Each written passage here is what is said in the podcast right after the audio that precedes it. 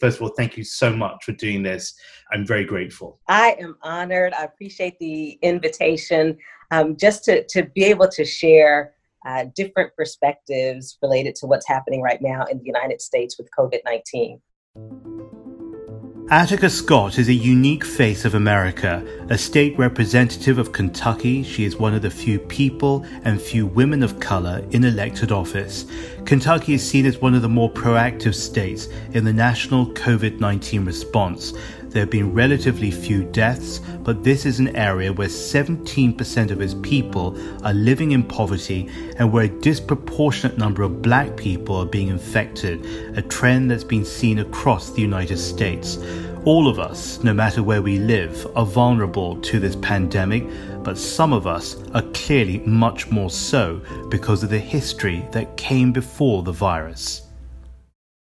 Representative Attica Scott, thank you so much for being with us. And it's Friday evening over in Louisville, Kentucky, where you live and work. Does it still feel like a Friday night in the traditional sense now that we're all in lockdown, that there isn't the same working week concept as we once knew? For those of us who celebrate the Easter weekend, this is Good Friday.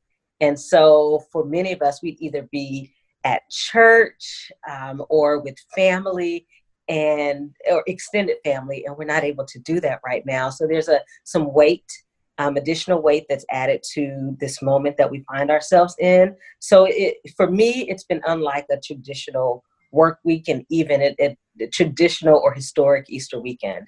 I remember also your children because i can see a family picture above you. Yes. you two children. How are they? I do. They're doing okay. Um, my son is in his early 20s and he's um, what's considered to be an essential worker. So he's a supervisor um, at a restaurant. And so he has to be at work. And when people call in, he has to show up. And my daughter is a teenager and in her first year of college, and she found herself on an extended spring break.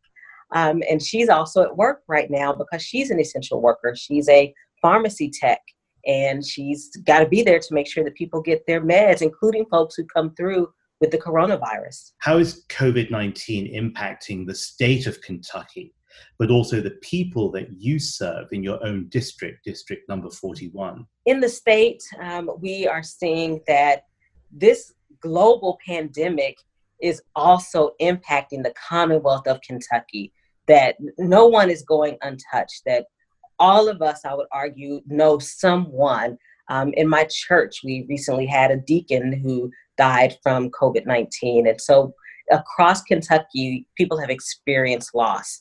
And um, right here in District 41, the district that I serve, we're seeing what it looks like now to to try to live an existence where we're dis- physically distancing from one another by at least six feet. We're experiencing the challenges of trying to to go to the grocery store and be able to buy enough groceries for two weeks. We're ex- we're now experiencing um, back to school and back to school in in air quotes because it's all online, and so that's a new reality for students, for teachers, for families, and um, I definitely celebrate the schools in District 41 and across Kentucky um, where teachers have stepped up and, and are doing what they've always done, which is find the best ways to educate uh, their students. I'm very sorry to hear about the passing of your church deacon. He would be, or he or she would be, one of the 79 deaths recorded as of April 9th in Kentucky. As of that date, your state had tested 23,170 cases, of which 1,452 had returned positive. And as I said, relatively low. Of course, every death is one death and one community, 79 deaths, um, compared to, say, uh, US epicenters like New York. Uh, you're seen as progressive and you're seen as a state that's getting it right. How are you doing and what are you doing? People are, are listening to the advice that they're being given, whether um, it's from public health officials or it's from elected officials um, or it's from uh, their uh, place of worship if they worship. Um, people are heeding the advice that they're receiving. And one of the things that I think is important um, to note is that because in Louisville we're such a, a diverse city, we have uh, more than 89 languages spoken in our public school systems. We're also making sure that um, what's produced is accessible. Our mayor is making sure that um, everything that's provided on the city's website is in multiple languages um, and is accessible for people who have different um, disabilities. And so that has been one of the ways in which we've been able to get people um, to really understand what's happening because it's being presented to them in a way that they can um, digest and uh, making sure that social services and support services are available to people in need. It sounds like there is a whole of government and whole of society approach working in parallel. You mentioned the church in your earlier response, you mentioned places of worship. How important is community mobilization at a time like COVID 19 and getting the messages across and heard and learned? And one of the things about Louisville um, is that it is a city that has always been strong with organizing and people working together. And, you know, before COVID 19, we had a culture of knocking on doors and talking to people. And so we've had to turn that into telephone calls and phone trees and social media. But that means we haven't missed a beat. While we're not able to necessarily knock on the door of an elder, um, we're able to call. Um, with we may not be able to knock on the door of a young person, but we're able to connect with them on social media. So that has been helpful. It's helped us to maintain this sense of connection and community. Um, although we understand that um, we are all impacted by COVID 19, we also know that we're impacted in different ways, and we're acknowledging and respecting and valuing that. So, that culture of community has been part of Kentucky's preparedness. Have you seen lots of acts of compassion and kindness given this context? I had the opportunity a couple of weeks ago to support Meals on Wheels, which they deliver meals to homebound seniors. And so for uh, the month of March, they were uh, they had dozens of volunteers who were helping to hand out meals, deliver meals, just coming together in a way that said, we have to take care of everyone. We have to make sure from the newborn baby to uh, someone like my granny who turned 92 this year, we got to make sure that everybody in between is taken care of, and let's figure out how we do that. Um, our school system has made sure that uh, meals were available for kids um, so that no child would go hungry. Um, and we've, we've been seeing the different ways in which folks have been supporting one another. Who do you think is vulnerable at COVID 19, not only for Kentucky, but when you think very widely? I'm concerned about Black people and other people of color, particularly Latinx and Native um, Indian people who, um, because of the history of discrimination and racism in healthcare and government, are at higher risk. Those kinds of things terrify me because I know that they're real and I know that this country was was not in any way, form, or fashion ready to respond to this virus at all, let alone its impact on Black people and other people of color and younger people in the southeastern part of the country. You don't believe it was ready? Oh, I know the country wasn't ready. I, I see it.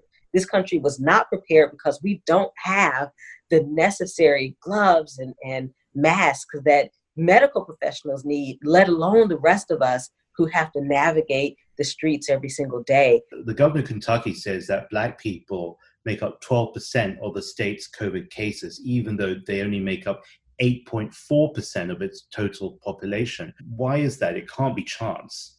It's not chance. It's just like what we're seeing in other parts of the country.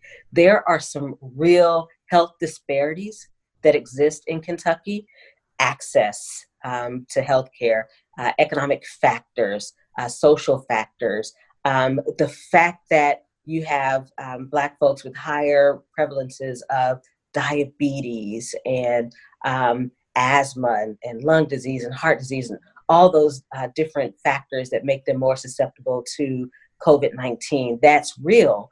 And then there um, are those inequities and the ways in which the healthcare system discriminates against, um, has the implicit bias against Black people that's real. So people showing up and um, being told that you know their symptoms are not something to worry about. Don't be concerned about that. Um, come back if it gets worse. Or people being afraid to even go and seek the care that they need because of the history of the medical field in the United States that has experimented on Black bodies. That's just one example of why some people are even afraid to go and seek the care that they need if they're um, Black people. And so I was not at all surprised when I saw the, the disproportionate rate in which Black people have contracted the coronavirus here in Kentucky.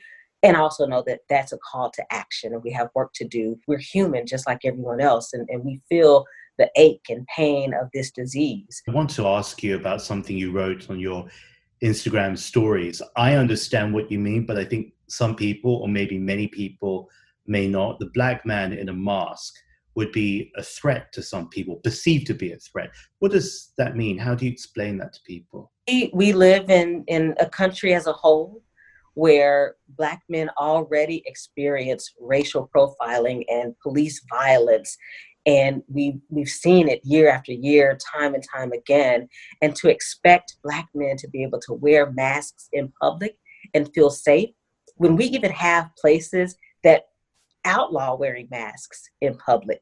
And so now we're in a in a position where we need to look at our policies and what they mean for people. We need to look at how police think about black men when they see them even before they they have on a mask but with a mask on, the harassment that Black men will experience, the profiling that Black men will experience, the police violence and brutality that they will experience is real. That fear is real, that concern is real. And it means that people who want to be healthy, who want to be safe, who want to live, have to fear that it's not COVID 19 that will take them out, but it's people who um, already are discriminating against them. It's people who already have a certain perspective about Black bodies and Black men. There have been race based attacks because of COVID 19 specifically on Asians around the world and specifically a rise in anti Chinese sentiment. Is COVID 19 an opportunity to again try to rein in so that you have more inclusiveness? And as a leader yourself, how best do you actually bring people together? well, for me as an elected official and for other elected officials and people who are in leadership positions, we have a responsibility to immediately, immediately um, correct someone who says something that is um, expresses anti-Asian sentiment. We have to immediately stop that in its tracks. We cannot let it go um, because that makes people think that it's okay. So we have, I have that responsibility. So do other people who are in leadership positions. I also think that with that responsibility is the opportunity to mobilize people collectively for action. Um, part of what I, I spoke about earlier are the policies and practices and procedures that we need to look at changing so that we can um, reduce the disparities and eliminate the inequities. Well we have to do that together. So th- that's a place where we can come together. Um, I, I, just imagine the power that we could build if black folks in the united states and people who are asian came together and said we're going to transform this country in a way that reflects all of us and welcomes all of us and takes care of all of us kentucky is a state which has 17% poverty uh, that's about one in every five and a half people that you see on the street there. How are you seeing poverty and COVID 19 interacting with one another? What are some of the challenges that they're raising? I see in rural parts of our state where people have to literally drive an hour, maybe two hours to access healthcare services. That's a real barrier. And on top of that, we're talking about a mountainous region, the Appalachian Mountains that people are traveling across. I'm concerned about people who are living in poverty in Kentucky and across this country who aren't able to buy the food that they need, who aren't able to buy the medicine that they need, who, you know, if they're living somewhere that um, hasn't already adopted a policy around uh, rent and making sure that people aren't, you know, uh, kicked out of their their their homes because they can't pay their rent or are living somewhere where their water is being shut off or their utilities, I'm desperately concerned for them because that is going to be a real impact on their health. Even if we weren't in the midst of the coronavirus, when you don't have water, when you don't have utilities, when you can't keep your food fresh um, in the refrigerator, that's a direct attack on your health. And that's the reality in this country, and it's a reality in Kentucky. You truly fascinate people on so many levels. I was uh, so taken aback when I read that in the summer of 2015, you went to China to work as an English immersion teacher. You were there in the southern province of Fujian. Now, Fujian is in the relatively, and it's all relative in China, as you know, relatively wealthier coastal regions on, on, on, on that line going down from Shanghai down to Fujian, particularly lots of merchants, lots of entrepreneurship. First of all, what was it like to be in China and what was it like to work there in the community as well? It was one of the most amazing experiences in my life. I had never been out of the country before, so it was the first time I needed to get a passport and a visa. Um, so, so that was a very unique experience for me. And then to spend almost a month um, in China was magnificent. And um, uh, to be in Taining, where we were teaching, oh my goodness, just to to be able to be with students for um, three weeks and to meet their families and to just see a different culture from my own um, was an experience that I definitely um, would welcome being able to do again and to be able to teach. So it was an, an English immersion program, and I was teaching about United States government and politics. So I was, you know, in my comfort zone, able to bring real life experience to students um, who had never been to the United States either. I, I, still stay in touch with many of my students on WeChat. So um, every uh, few weeks or so, we're we connect with one another, share um, photos, and leave one another voice uh, mail messages. So uh, I'm so glad to see how they're all growing and, and going in all of their different directions. China's a country that had hundreds of millions. I mean, I think well over 80, 90% of the country at one time, not that long ago, was living in poverty. There are tens of millions still. And with Kentucky also being a state that's particularly impacted by this problem, is there a way that they could learn from one another? Part of what I brought back with me um, from my experience in China was the community that I saw. So every night, after dinner, folks would go out to the, the public square to dance, to do line dancing. And so, you know, I, I just talked about that when I came back home about how we could look at different ways of building community that's more out in the, the public sphere um, and brings people together across their differences. I think you lead me very nicely onto my last question over here, which is a call to a moment because you weren't always a politician. You were not always running campaigns and winning them. You were an academic. You taught over on another part of the planet. You said that you grew up in poverty yourself. You have two adult children. Is there a moment here that we're all being called to to fulfill our civic duty at this time of enormous need for people almost everywhere? We're being called to be our better selves um, better than we probably even imagined that we could be. And when I say that, it means that we're called to look out for one another, not only the neighbor who lives right next door, but the neighbor in another state and the neighbor in another country, because this we're all on this planet navigating it in the best ways possible. Uh, and so and we all have to take care of this planet and the people who are on the planet. And so We've got to look out for one another. We've got to make sure that we have what we need.